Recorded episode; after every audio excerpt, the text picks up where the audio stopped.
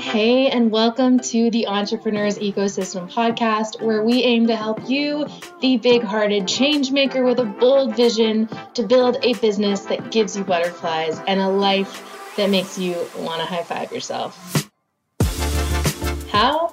By addressing the interconnected nature of all that you do from marketing to mindset and everything in between, we believe your business is more ecosystem than monoculture, and that when it comes to creating sustainable success, it's all connected and there is no one size fits all formula.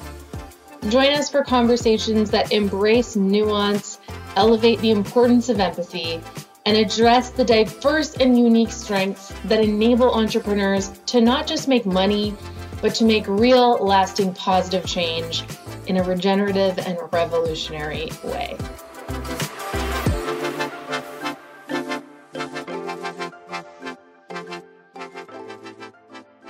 All right, welcome back to the Entrepreneurs Ecosystem. I am so excited for our guest today.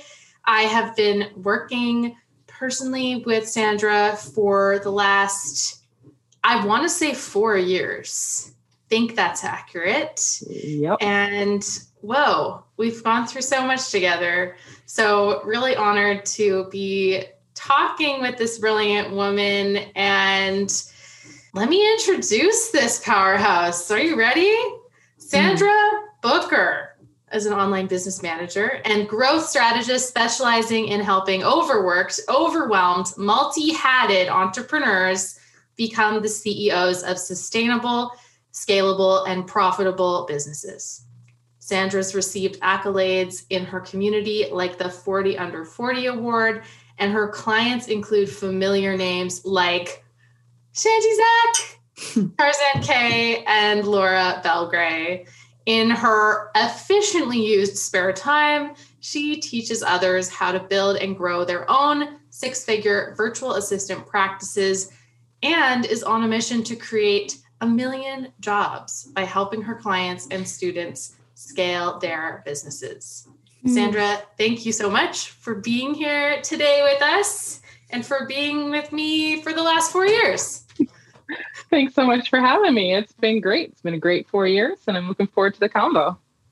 Yeah. I just want to like jump in and say that I love your mission to create a million jobs because that's really beautiful. And especially like right now in the midst of this like great resignation it's amazing that people can like find you and learn how to yeah like i guess there's just so many different things that virtual assistants can do. So i think that's really awesome that you're out there actually helping them figure out like oh this is i mean i don't know but i'm imagining like this is what you're good at and here are all the people who need that sort of help. So really cool. Yeah i'd never heard that before yeah, I'm, I'm really excited about about the mission. I'm it's it's a hard one to track because it's through a few few areas, but it's been nice just helping people like build their businesses and get to a point where they need to hire like employees and you know help other people start new businesses and get them built up. So it's been it's been real honor and privilege to be able to be a part of that.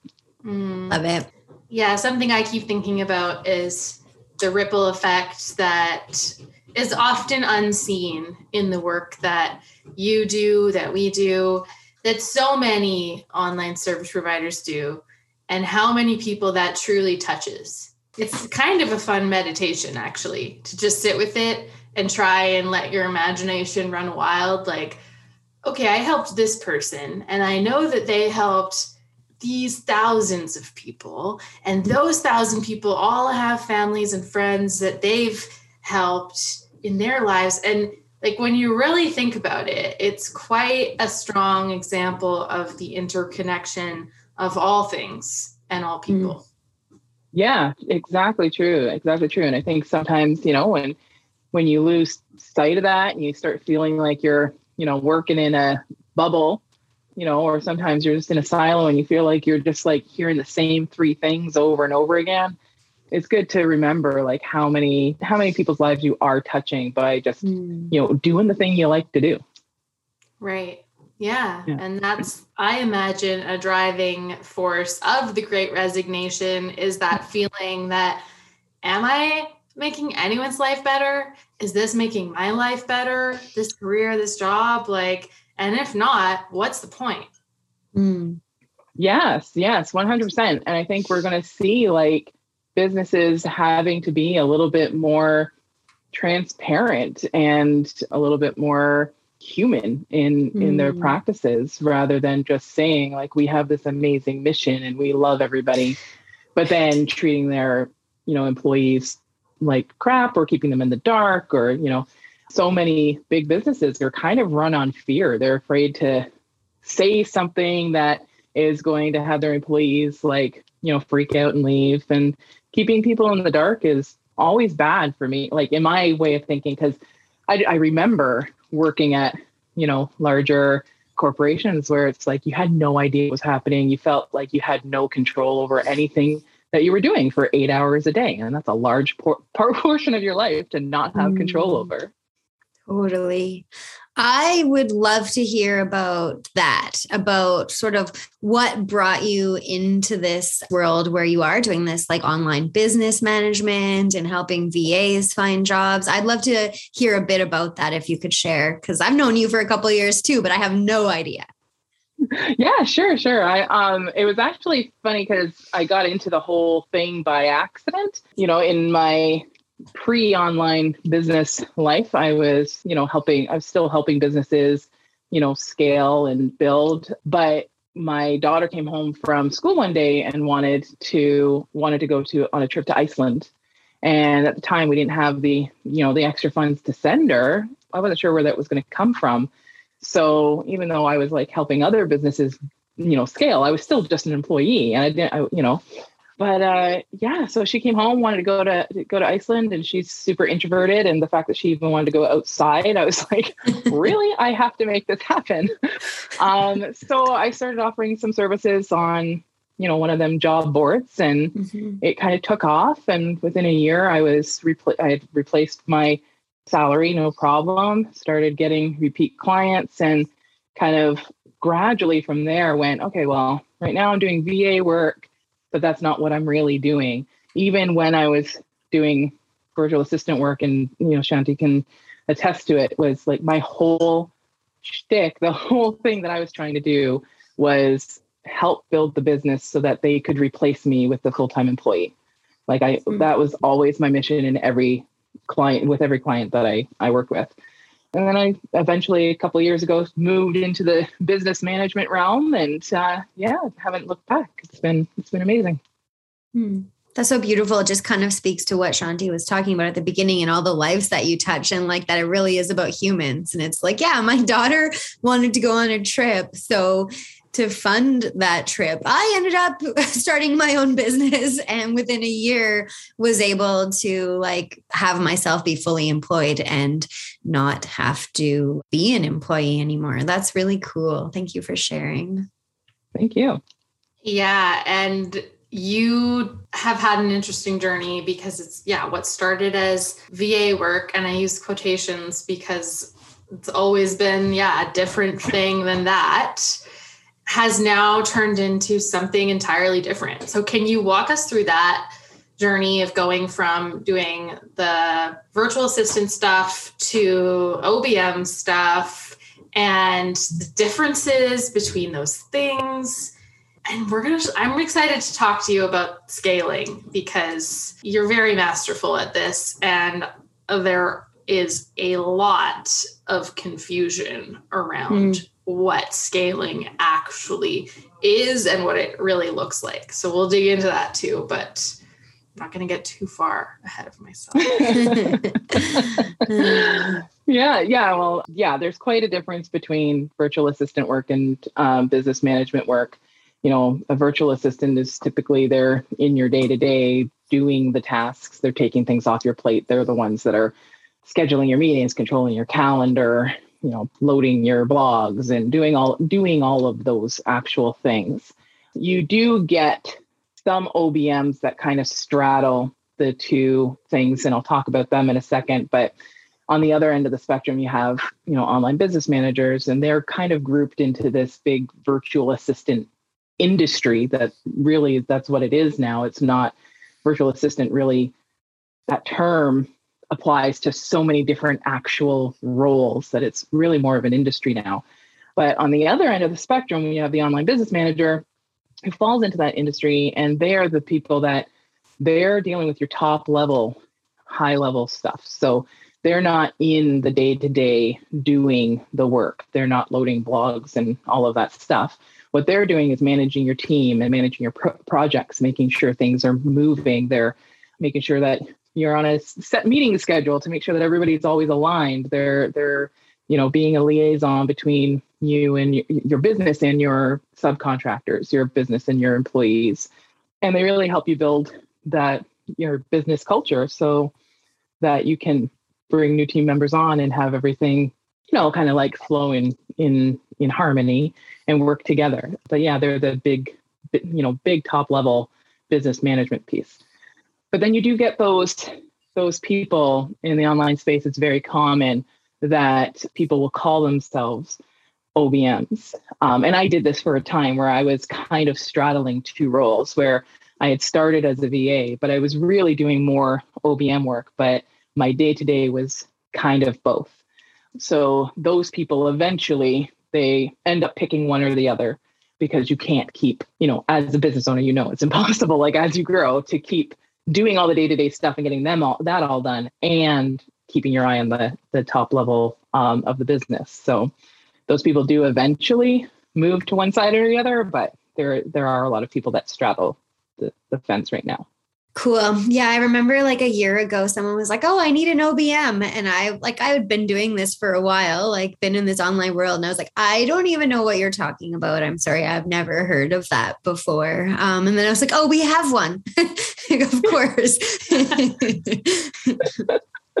yeah, it's funny because yeah, a few years ago, so like even when I started, the term virtual assistant still wasn't very popular online, and it wasn't until think my second year was one of the big podcast people, big business uh, training people mentioned, oh, you need a virtual assistant. If you don't have a virtual assistant, you need to get a virtual assistant. From that moment on, virtual assistant was like a really big thing.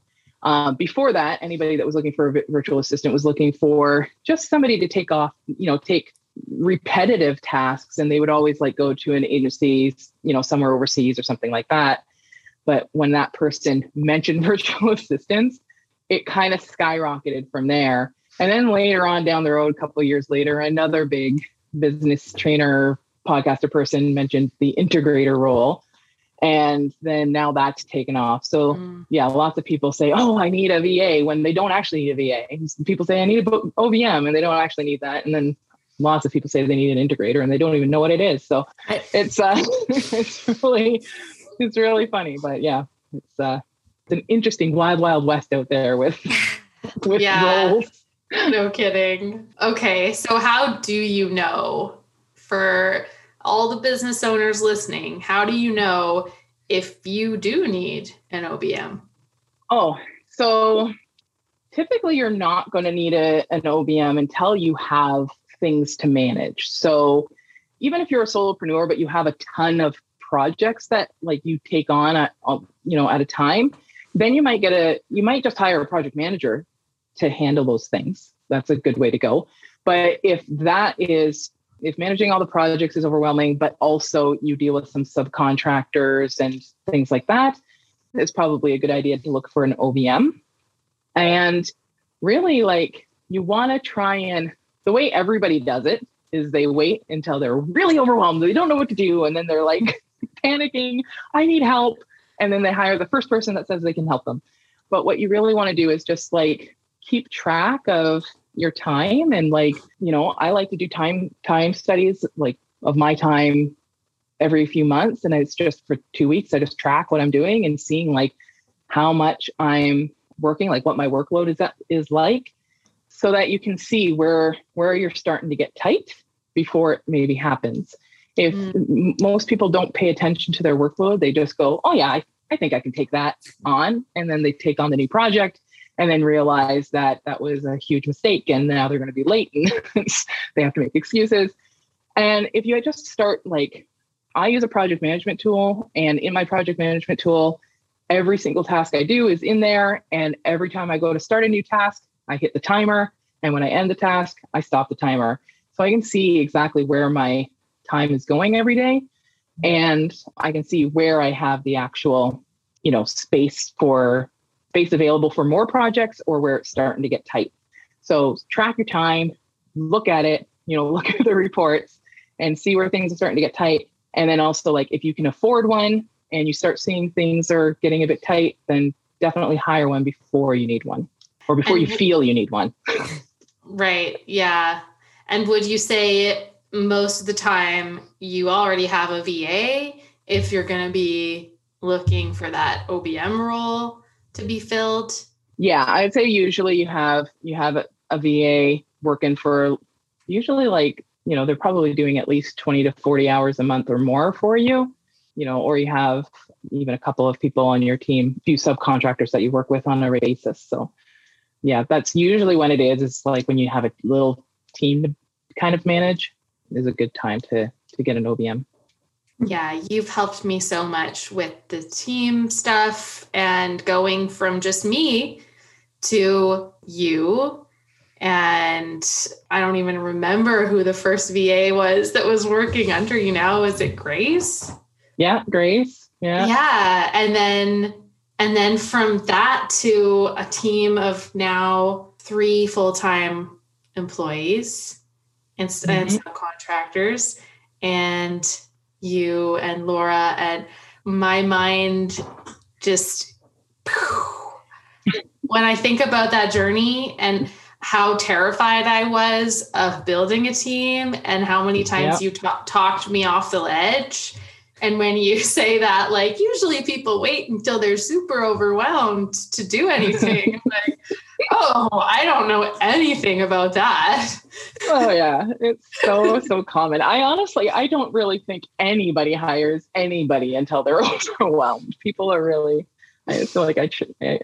My my words fall on deaf ears sometimes. I think so. Mm. Yeah, yeah. Well, and it's funny because speaking of how you've always had the intention of replacing yourself or when you're a VA, like replacing yourself with a full time person. And I guess it was probably six months, maybe more than six months ago now, because it was before Ashley was born. So it was almost mm-hmm. a year ago now. You were like, no, I think you're ready for a full time executive assistant. And I was like, Sandra, what are they going to do? They're going to be like so bored and I don't have enough work for them. And you're like, oh, you're going to surprise yourself. You'll see. And you were 100% right. Like, Dustin yep. has more than enough. yeah.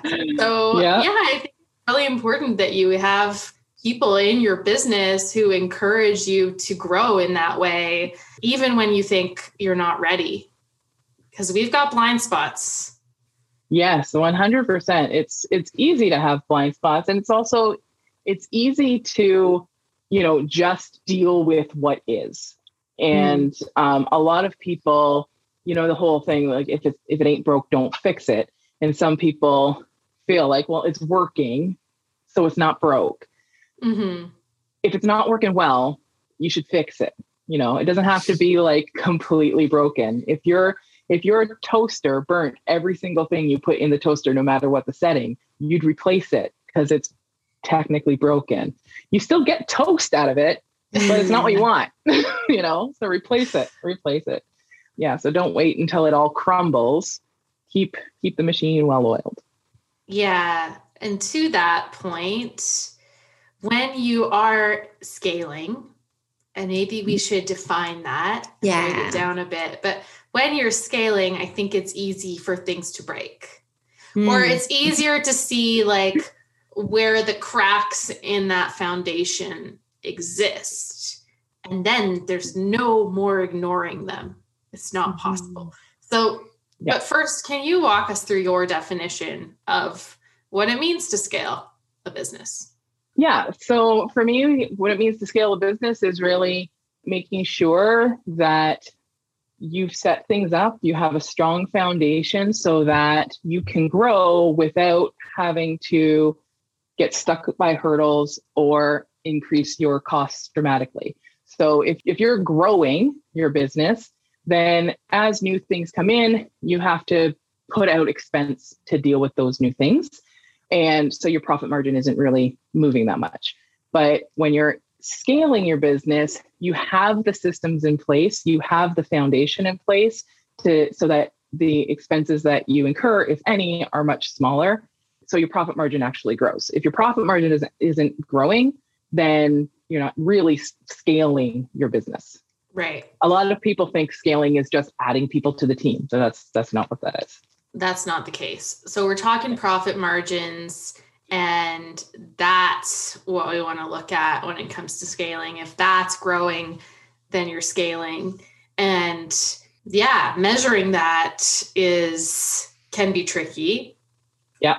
Especially if you're trying to do it yourself. If, especially if you're trying to do it yourself. And there are different ways of scaling. And I know you work with Laura Belgray, Tarzan.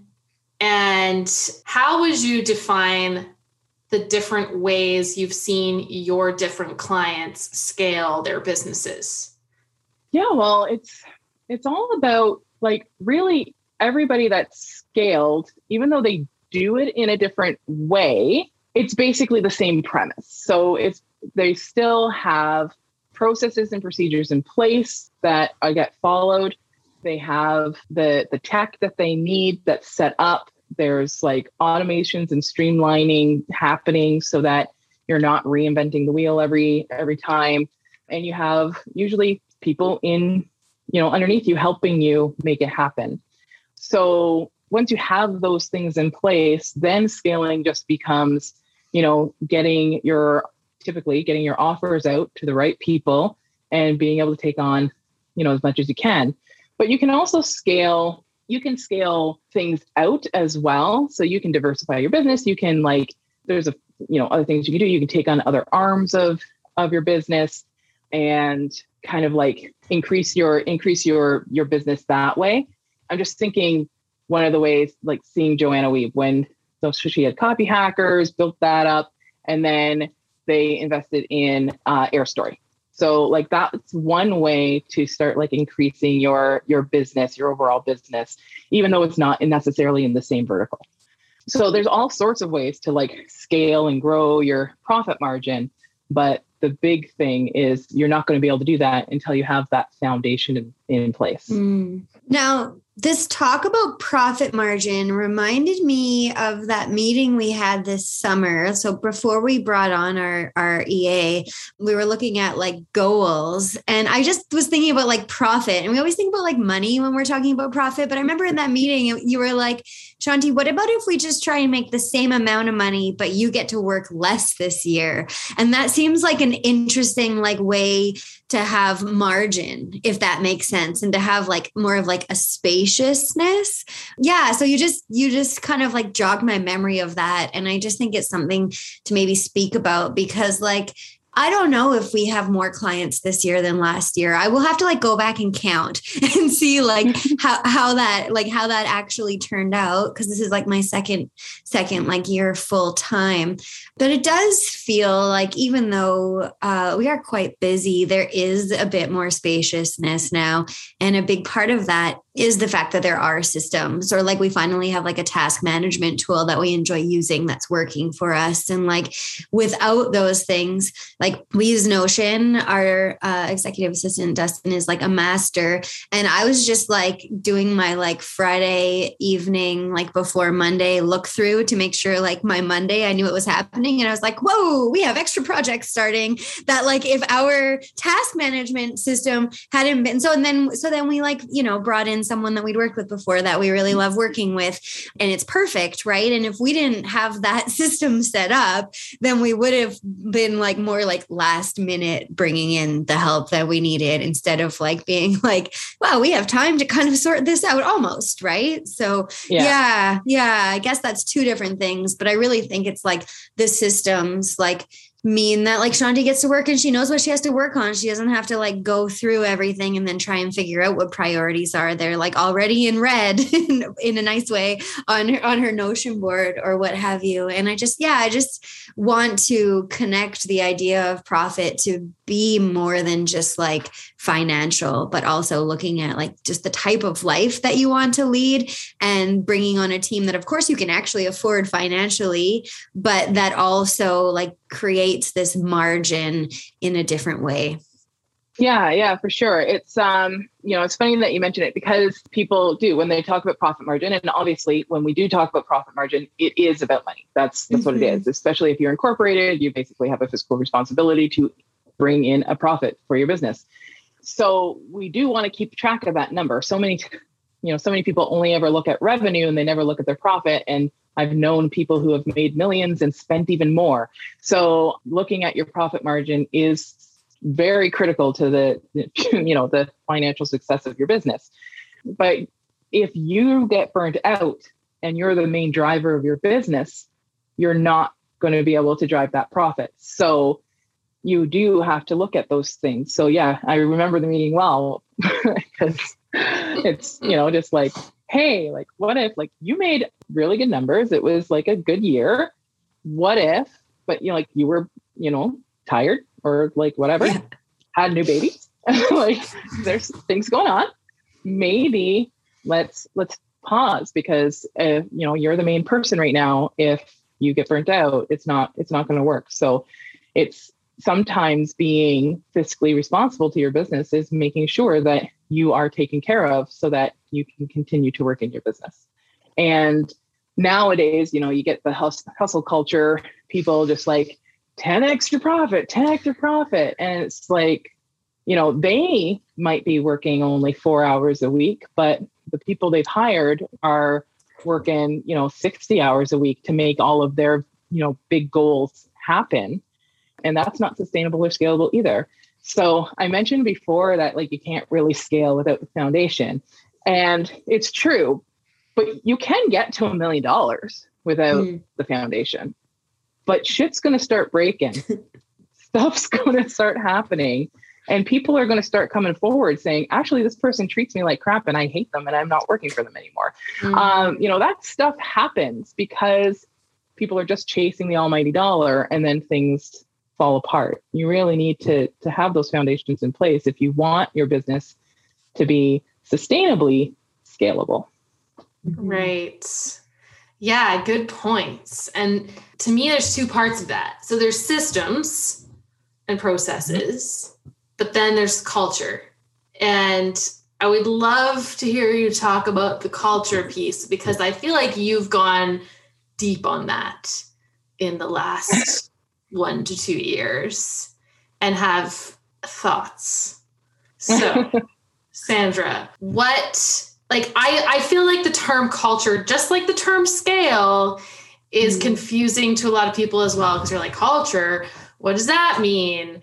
Do we have like cocktail hours my, on Fridays? Drink a tea um, with my pinky out. yeah. Do like do I only hire people that I would want to be friends with what what does that mean and how do you start to develop a culture and then maybe we can jump back to that systems piece too because for me the systems have developed through trial and error and experimentation and awareness of like oh we just did this thing and it would have gone a lot smoother if we had this in place so let's do this and make this change next time and over time it becomes pretty solid, but it yeah. didn't start out that way. Yeah, no. And oh my gosh, okay, yeah, two different things. And the systems piece, that's a whole other thing. The, the thing with systems, I'm just going to touch on that first because the thing with systems is most systems take money. Most systems take knowledge to set up, and everybody is afraid of spending money and not knowing, you know, not knowing how to do something, especially when they're first like first trying to really grow and scale their business, they're they're still in this mode of, but you know, I need to understand it all.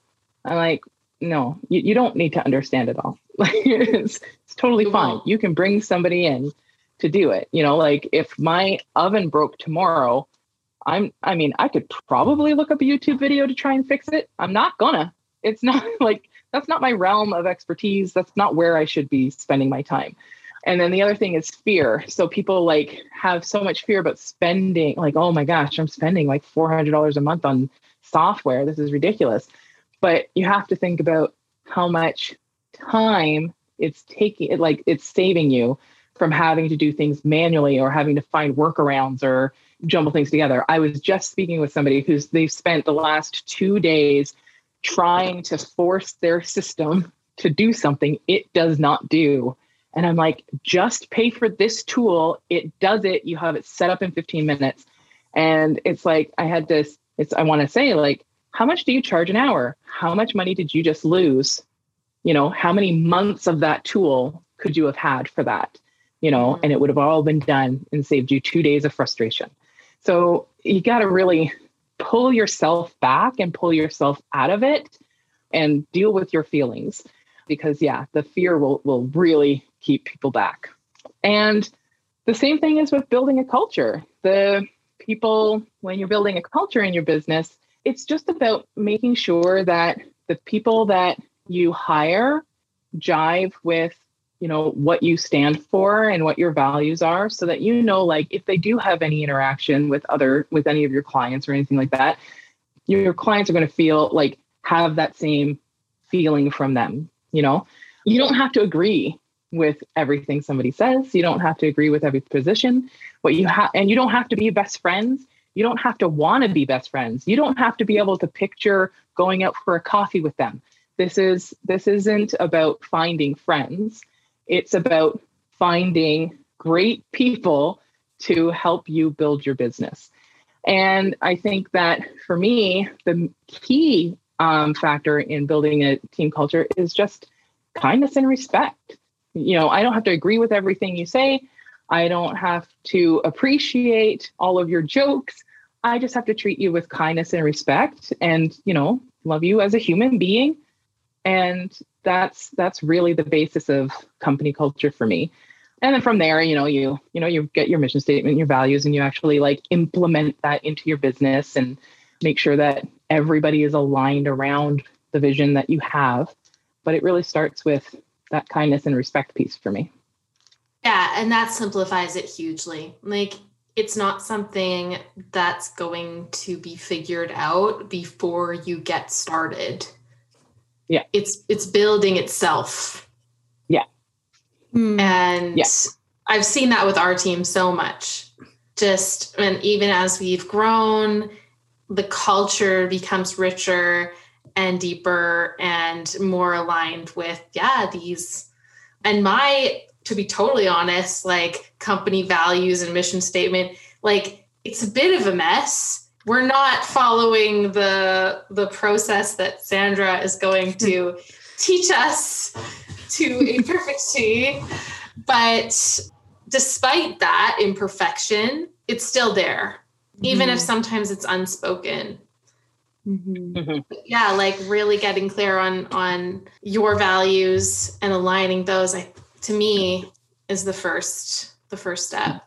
Well, yeah. I love I love that. And I also like know you said like systems like cost money and I guess like considering like you pay people for their time, this costs money, but something that we implemented because Sandra told us to was like daily meetings uh, this year and the culture in our business has gotten so much better that one of our gals who's down to like part-time right now because she's a, a poet goddess as you put it and got a big grant from the government but still works for us a little bit. I had a meeting with her yesterday and she was like, "Oh, I miss the team meetings. Like I miss I miss meeting with you guys every day."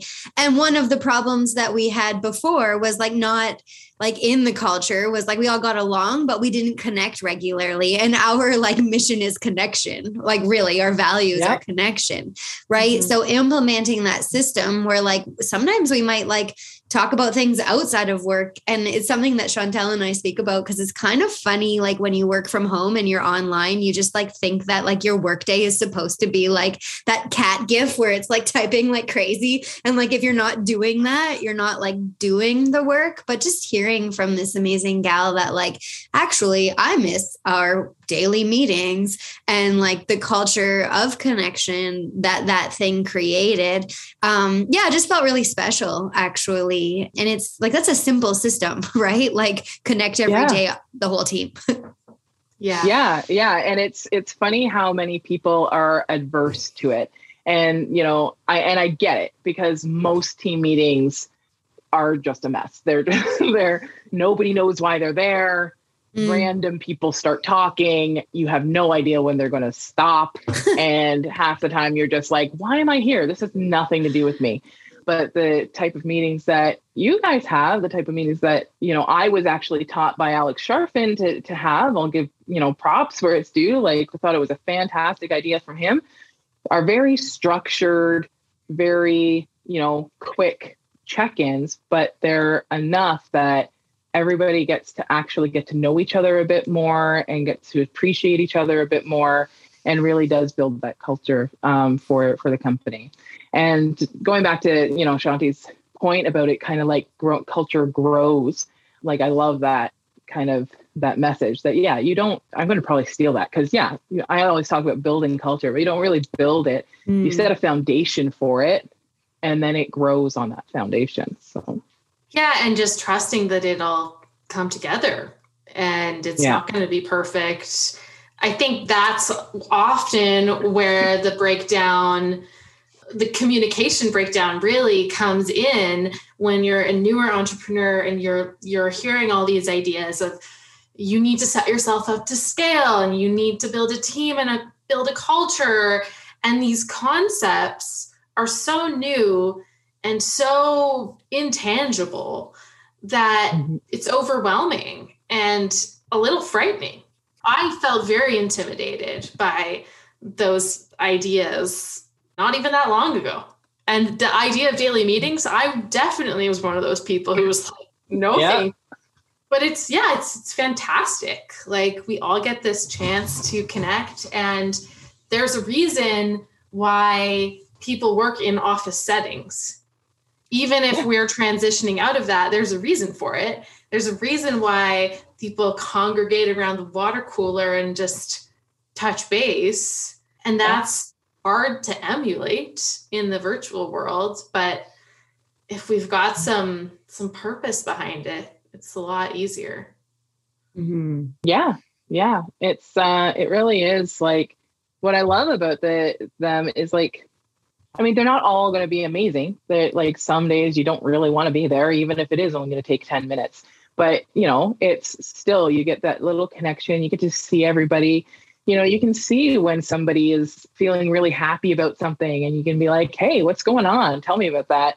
And you can also see when somebody's struggling, and you can help them, you know, through a moment, whether it's personal or business or whatever, you can say, hey, you know, and you don't have to call it out on the meeting, but like, you know, after the meeting, you know, I'll reach out to people and just say, oh, hey, like everything okay? You seemed a little down today, you know, just checking in. You know, you don't want to necessarily call that out on the on the meeting, but it gives you if you didn't meet, you would never have known. Mm-hmm. Totally. Yeah. Yeah. I was just thinking like culture, like even though they're like the definition is like like a set of norms that people have like when they work together or when they are culture is really just human beings coming together and connecting. And i think especially in the online world it is something that like we have to build and grows. And i think that uh, without it yeah i think people would be a lot less happy and and just workplace feels toxic. So yeah. So thanks yeah. for that. Thanks for giving us yeah. those daily meetings. Yeah no problem. And the other thing culture needs in order to grow is like an idea you know like something that everybody rallies around. So everybody does have to be on the same page as to the mission of the business. Like, why are we all here? And they need to understand it and know it and, you know, feel a part of it and that they have some control over parts of it. And that's really how you grow that strong connection with your with your team, that strong culture. Mm. All right. So I'm wondering, Sandra, if you if we can break that idea of scaling down a little bit more, if we can look at like what kind of infrastructure needs to be in place. We've talked about systems, but I'm curious if we could touch on um, mindset and support and even your offers. Oh, yeah. So that's a lot. uh, yeah, mindset is a big thing. So, like, a lot of people put, I would say, probably too much emphasis on on mindset. Like, often, you know, any problem somebody faces in a business, somebody will say, "Oh, it's just a mindset thing," and that's not always true. But mindset is a, a big part of business, and you do have to like think about about the mindset that you have when you're going into any conversations, when you're making any business decisions and, and, things like that. Really, you know, I'm a big believer and something I teach in Scale Society is, you know, personal growth as a catalyst for business growth.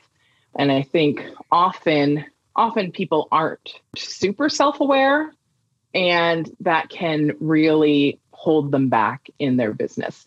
If you're a micromanager, I've met many micromanagers who didn't realize they were micromanagers. They thought that they were like oh yeah, I'm totally easy. You can like, I'm just, I'll just assign the task and woohoo, it's all good. And then they'll be like, oh, why are you doing it that way? Oh, how much time does that take you? Don't you think you should have done it this way? Well, what about this? And it's like, okay, you're, do you know that you're a micromanager? And they're like, no, I'm not. I don't micro. yeah, you do. So, and it holds them back because in, you know, if they don't know that this is a trait they have, they can't do anything to either harness it for good you know, for the power of good, or find ways around it or find ways to make it, you know, to not do it or to, you know, get past it. So that's why I think like in order to really scale your business, you have to know yourself. You have to know your strengths, your weaknesses, your tendencies, all of that great stuff. You have to be willing to pull back the curtain and look at all the ugly sides and um, be okay with them and then find ways to, like I said, harness them for for the good of your business or find ways to deal with them so that they don't become roadblocks to you. Mm, I love that. All about it's, it. Yeah, fits really well with our like empathy marketing ecosystem. Uh, and one of the questions I wanted to ask that we don't even need to now because it's like what does the sun have to do with scaling like what does that the entrepreneur that business person and their personality and what they're good at and like and then yeah i guess one question i have is like okay so you you do this work you do this reflection and you're like okay I'm like let's like like Shanti. I'm really good at copywriting. I'm like brilliant at positioning but I don't know, Shanti, what's like a shadow that you have to like work through? And I don't, I don't want to name it. pretty much, like, pretty much everything Sandra's good at. I love it. I'm like not good at. Mm, okay. Yeah. Systems, so when, organization, lo- like logic to a degree, all of that. I feel not super talented at. Mm-hmm. Right. I mean, we do want to grow as people and like, sure, get better at logic or systems or something. But I think it's probably easier to like harness what you're really excellent at and use that as a driving force for growth for your business. Right. And is, I don't know, is that how you like start to figure out what, who you need to bring in on a team? Or I don't know if, if you have something, something there to, to offer in relation to that, Sandra. Yeah, so I'd say that you definitely don't want to only look at the things that you're good at in regards to this whole personal growth as a, you know, catalyst for business growth. If you're not looking at the things and it's not even about being good at something, being not good at something. It's about like your tendencies. You know, when you see a calendar full of appointments, do you want to run and hide or do you get excited? Like what what is are your responses? If you do did your disc profile or your enneagram or your human design when you read through it, what were the things that you were like, oh, yeah, that's totally me. Oh my gosh, that's so great. I'm awesome. And what were the things that were like, that's not me? Because I can tell you that neither of those things are true. That first really positive one that you're looking at and going, yeah, that's totally me. That's probably some you. It might hmm. even be really you, but that emotional reaction you're having to it, that's that's a whole thing. You have to explore that. Why why are you having mm. that emotional reaction? but especially when you're like, that's not me. This is a stupid test. It has it doesn't know what it's talking about. really, even if it is a stupid test, look at your reaction to that and see like, okay, I'm going to be truthful with myself. Where does that actually show up in my life? Does it show up in my life? And really be willing to be honest with myself. And I've heard before from people, well, this is just who I am. And business owners, this is just who I am. I'm going to run my business like this because I want to be who I am. I'm like, that's great. I hope you succeed. But if you don't address the problems, not even problems, just the things that become roadblocks, those hurdles, if you don't address those, you're not going to get any anywhere far. You're going to keep stumbling across the same thing. And if you're not honest with yourself, you're going to keep thinking it's somebody else. Oh, my VA didn't work out. They didn't know what the heck was, you know, what to do. My VA didn't work out. They didn't know what the heck, the heck to do. I hear people saying the same thing. I've gone through five VAs and, you know, I'm just mm-hmm. sick of it. Like, maybe you need to start looking at you, what's happening, you know? So, so yeah, that's to me, I just want to like highlight that it's not necessarily just about being good at something, being not good at something, but more to your point, Dawn, in regards to, in regards to like being good at something and like, what is that, what's your role going to be and what should you delegate to somebody else? That's really going to depend on you know, like most people, they start a business because they're good at something and they decide they want to do it for the rest of their life. And then they get in and they start doing it for the rest of their life and they realize there's a bunch of it they don't like. Um, so, all those things that you don't like, you know, you're going to try and find a way to get that off your plate. All the things that you're not good at, you're going to try and find a way out to get those, those things off your plate. You're going to work in the revenue generating activities that you really love and that you're really awesome at for the most part. But if down the road you decide, you know, you know, I don't want to write copy anymore. I want to give that all to somebody else. I just want to be the CEO. I want to be the visionary, the idea person. That's totally fine too. Some people, when they think about scaling, they think they have to become that CEO. I don't get to do the thing I love anymore. That's not true either. You can hire somebody to do all that management piece, but you get to choose. Am I going to do the thing that I've been loving to do, or am I going to move into this managerial role? But in order to find like the right next person, like which role are you going to fill first? That you you need to do a time study for and figure out where all your time is going. And then, you know, you're going to look look at it and say, okay, this is all the stuff I, I need to keep or want to keep. This is all the stuff I want to get rid of. And then divide it into into into roles. Dawn, I have a sneaking suspicion we'll probably do a time study yeah, like 2022. Have I mentioned it enough? Have I and my tendency, oh my God, my tendency in my emotional response to that is like, oh, no, not a time study. but knowing that, of course, that's important. Yeah. Yeah. Meanwhile, I, yeah. you know, how else totally. will you know? And yeah. that's a good example of something that can just bring more awareness, a neutral source of awareness. You can't argue with the way you spend your time. Mm, yeah. yeah.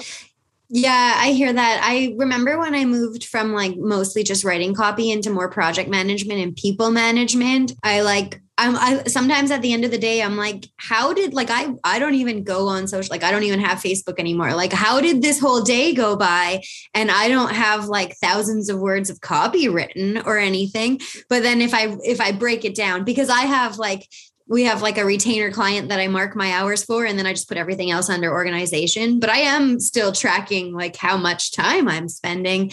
I think it'd be fun to go more gran- granularly, but it, it is really interesting. Even like, I mean, our quiz docs are like so big, right? So, like, how long does it take for me to copy edit one result of one quiz?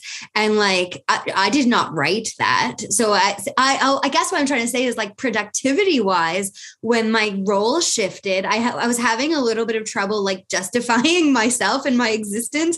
But meanwhile, my hours were taken up. I was like eating lunch while copy editing. So it's not like I wasn't working, but it's interesting. Oh, we're going to stop that. Thank you. no, I don't even mean to. I, and I do, but I do think this is the thing about like office culture versus like work from home culture is like when you work in an office, you're like, no, I will take my lunch break. But like when you're working from home, it's like, what am I just going to go in the living room and like read a book instead? Like, it's yes. kind of like, yes, that's exactly what you're going to do. Yeah, I love it. Yeah, totally fair. Yeah, today I did make lunch, but all I guess I'm saying is that I, I do think, I do think it can be really interesting to be like, looking at our time and especially like looking at like what is effective and what's not.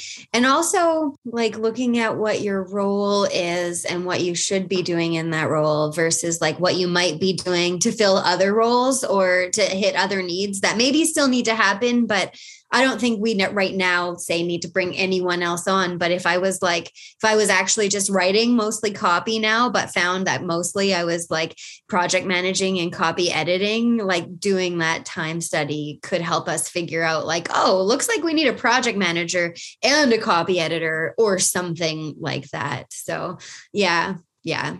I, I will stop. Yeah, exactly. Exactly. And the time study is going to, like, when you do it, you're going to see, like, oh, I, I thought I only worked like my regular, I thought I only worked eight hours a day.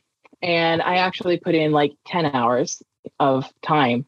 And then you might look at, wait, but in an eight hour day, if you really think about it, you're mm-hmm. you're really only going to be productive for six and a half hours of that eight hour day because you have lunch you have little breaks you have you know things happen so if you're putting in eight hours of productive time, you're overworked. Right.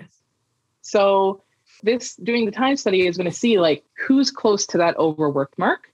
Right. And then just like you said, Dawn, figuring out, okay, great. So what is what are the responsibilities they have? Do we need to look at potentially hiring somebody else and what role would that be? Cool. Yeah, that was going to be one of my questions too. Like, how can you tell when you're overworked and you like need to hire or figure out a system for something? Like, especially for like solopreneurs who like refuse to hire that VA or something. Like, it can be like write the email and then try to get it in in the email marketing software and then tag the people. Like that work takes a lot of time and it takes a human being to do it. Even if it's like a repetitive thing, it still just takes as much time for like the website to load for you to like add the segments. So yeah, I guess I guess we co- kind of answered that like, well, track your time and figure out if you're going overboard or not. But I wonder if you have any other like telltale signs that it's time to like hire maybe yeah, I mean, honestly, even if you're not feeling overwhelmed, if you're a business owner and you can afford it, mm. hire somebody to help you in the areas that you're not great at, that you don't like doing. Because right. that's going to, even when you're not feeling overwhelmed, that's going to free you up to so much more in your business, or maybe it frees you up to up to so much more in your personal life. Either way, you're, you know, it's good. So don't wait until you're overwhelmed. And honestly, if you're a business owner, most likely, if you've been in business for more than a year, a year and a half, you probably need help with something right now. Yeah. Like, you know, it's it doesn't take much to be in that spot. But yeah, definitely doing the time study, seeing how much time you're actually spending it, spending on things. And don't just try it. So many people were like, are like, oh yeah, I did my time study. I just like at the end of the day, I just wrote down right. what I what I remembered doing. Like, no, that's not how you do the time study. Because if you just try and remember what you did, even if it's just at the end of the day, anything you really like doing, oh, that probably went by really quick. Anything you mm. hated doing, oh, that would took me hours to do. Uh, and then all the stuff that just didn't really matter much to you, you're going to forget that you even did it. Yeah. So trying to think back is not, you need to, to record it as you go. Yeah, I love that. But I can also see how it would like be frightening, especially like like i mean like maybe two years ago when i did spend more time on social media or facebook or something like it's like it's like scary to be like well i gotta hit my Toggl and write facebook or something like that. You're like oh. And especially when you have to do social media for your job a little bit it can be really easy to be like yeah i'm gonna go post this thing and then it's like a half an hour has gone by or something. Yeah yeah for sure. My child just walked in and air spelled candy. like, go, fine. The eight month old, obviously. Yes. Yeah. that milk candy. Bring it. so, Sandra, I would love if you could tell us a bit about this wonderful offer you've created that's to me, it's a bridge in between having your own OBM, if you're not quite ready for that, and having no systems in place, no support in that area whatsoever. Mm-hmm. Yeah, yeah. So Scale Society is my six month program that is kind of, you know, part mentorship, part mastermind, part tech help. But really, what it is about is getting you those foundations set up so that you can move forward with confidence, knowing that your business can and will scale with a lot less hurdles. So, you know, it's about making sure that you have uh, a mission, you have a path for your business, you know where you're going, you know, you have that map. It's about making sure that you know, you know, how to set goals and how to plan so that you can reach those goals on a regular basis rather than constantly constantly saying, "Oh yeah, well I wanted to launch it next month, but I haven't even started building that program yet," or whatever it is. Like most business owners are constantly like behind. So it's about making sure that you have a system so that you can feel like you're ahead of the game. And it's also about making sure that you have ways of making decisions in, in your business, which a lot of online service providers and uh, small businesses kind of go with their gut and I'm not saying don't go with your gut, but your gut should only be one factor in the decision making process. And then also, like, if you have a team or you're looking to build a team, it's about how to hire, when to hire, how to figure out who to hire, and then how to build that team and and and culture as you go. So really, really, and then obviously, you know, systems and streamlining and delegating and all of that that fun stuff. So yeah. Love it. We will pop the link for that below in the show notes. So if you want to learn more, you can check that out. Is there an easy link that you could just? Yes, uh, just any old task.ca slash scale. I actually have a question about that. So who who is it for? Like what what type of entrepreneurs or what who is this for? Who are who are these people who need this? So the people are, that need this are anybody that doesn't have those foundations in place yet. There there are people who are kind of feeling stuck in their business. They they want to move forward, but they don't. But they they haven't been able to, and they don't know why. They're constantly missing their own deadlines and goals. Typically, they have you know a small team of subcontractors or maybe a VA, uh, but not necessarily. They might be just on the cusp of getting that. But yeah, it's the it's those people that they're they're stuck. They and they can't uh, figure out what's holding them back. Cool. And like mostly service based businesses or? I would say probably mostly, yeah, mostly service based businesses are, are in it right now. Probably work well for it. Yes. Yeah. Cool.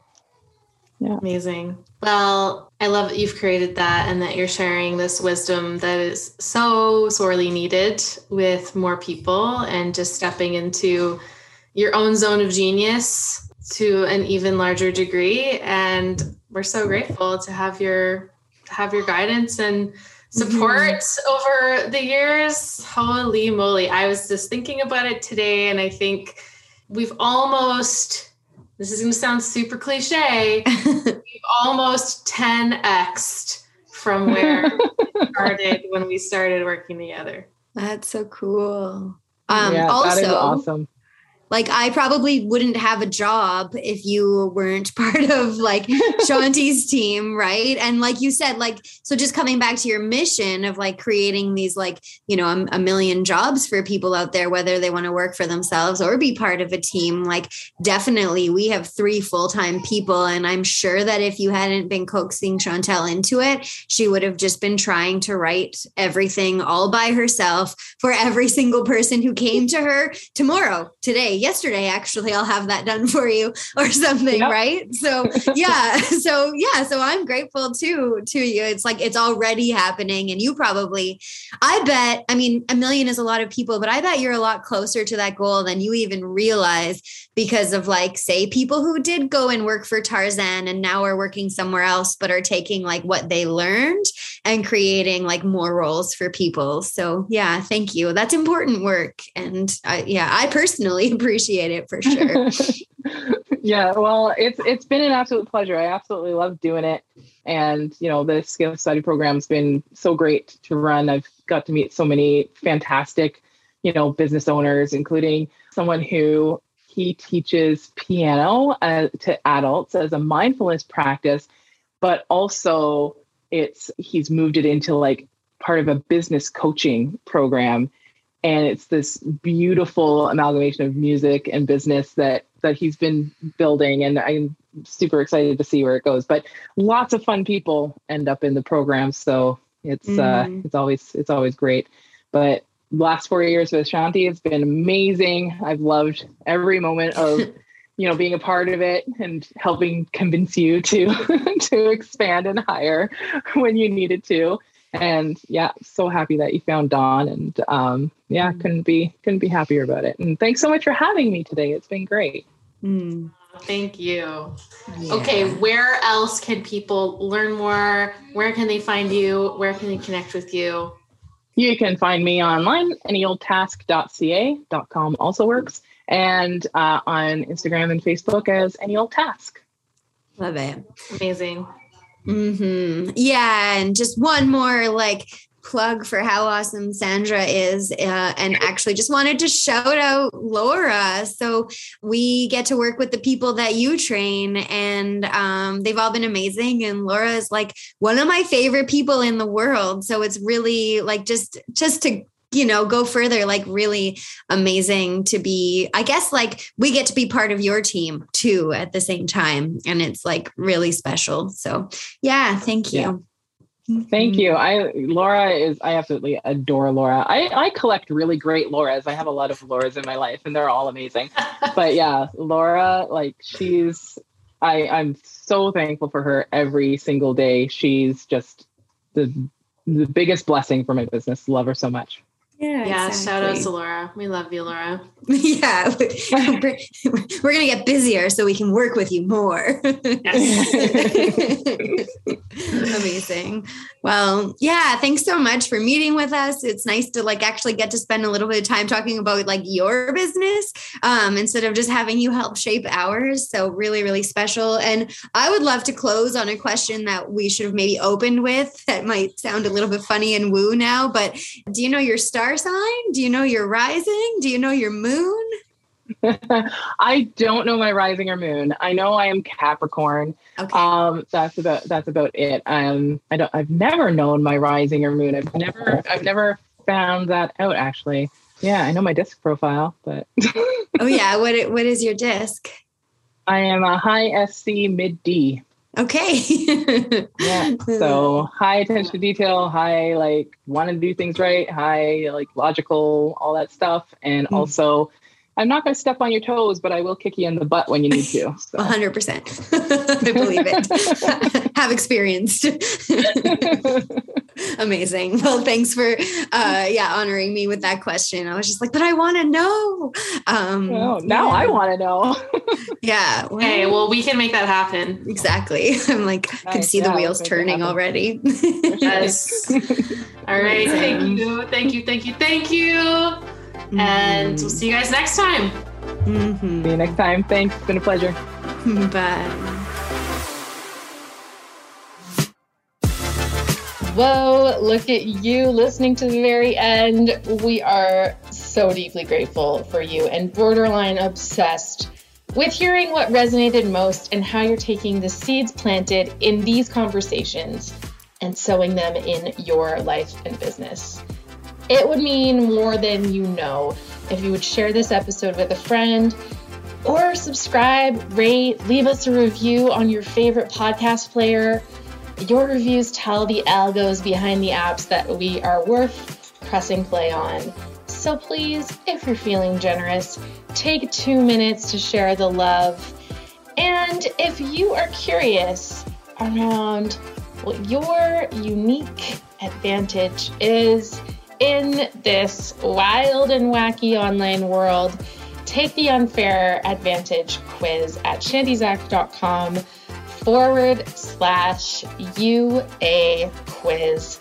And thank you again, sunshine. Go light up the world, and we'll see you next time.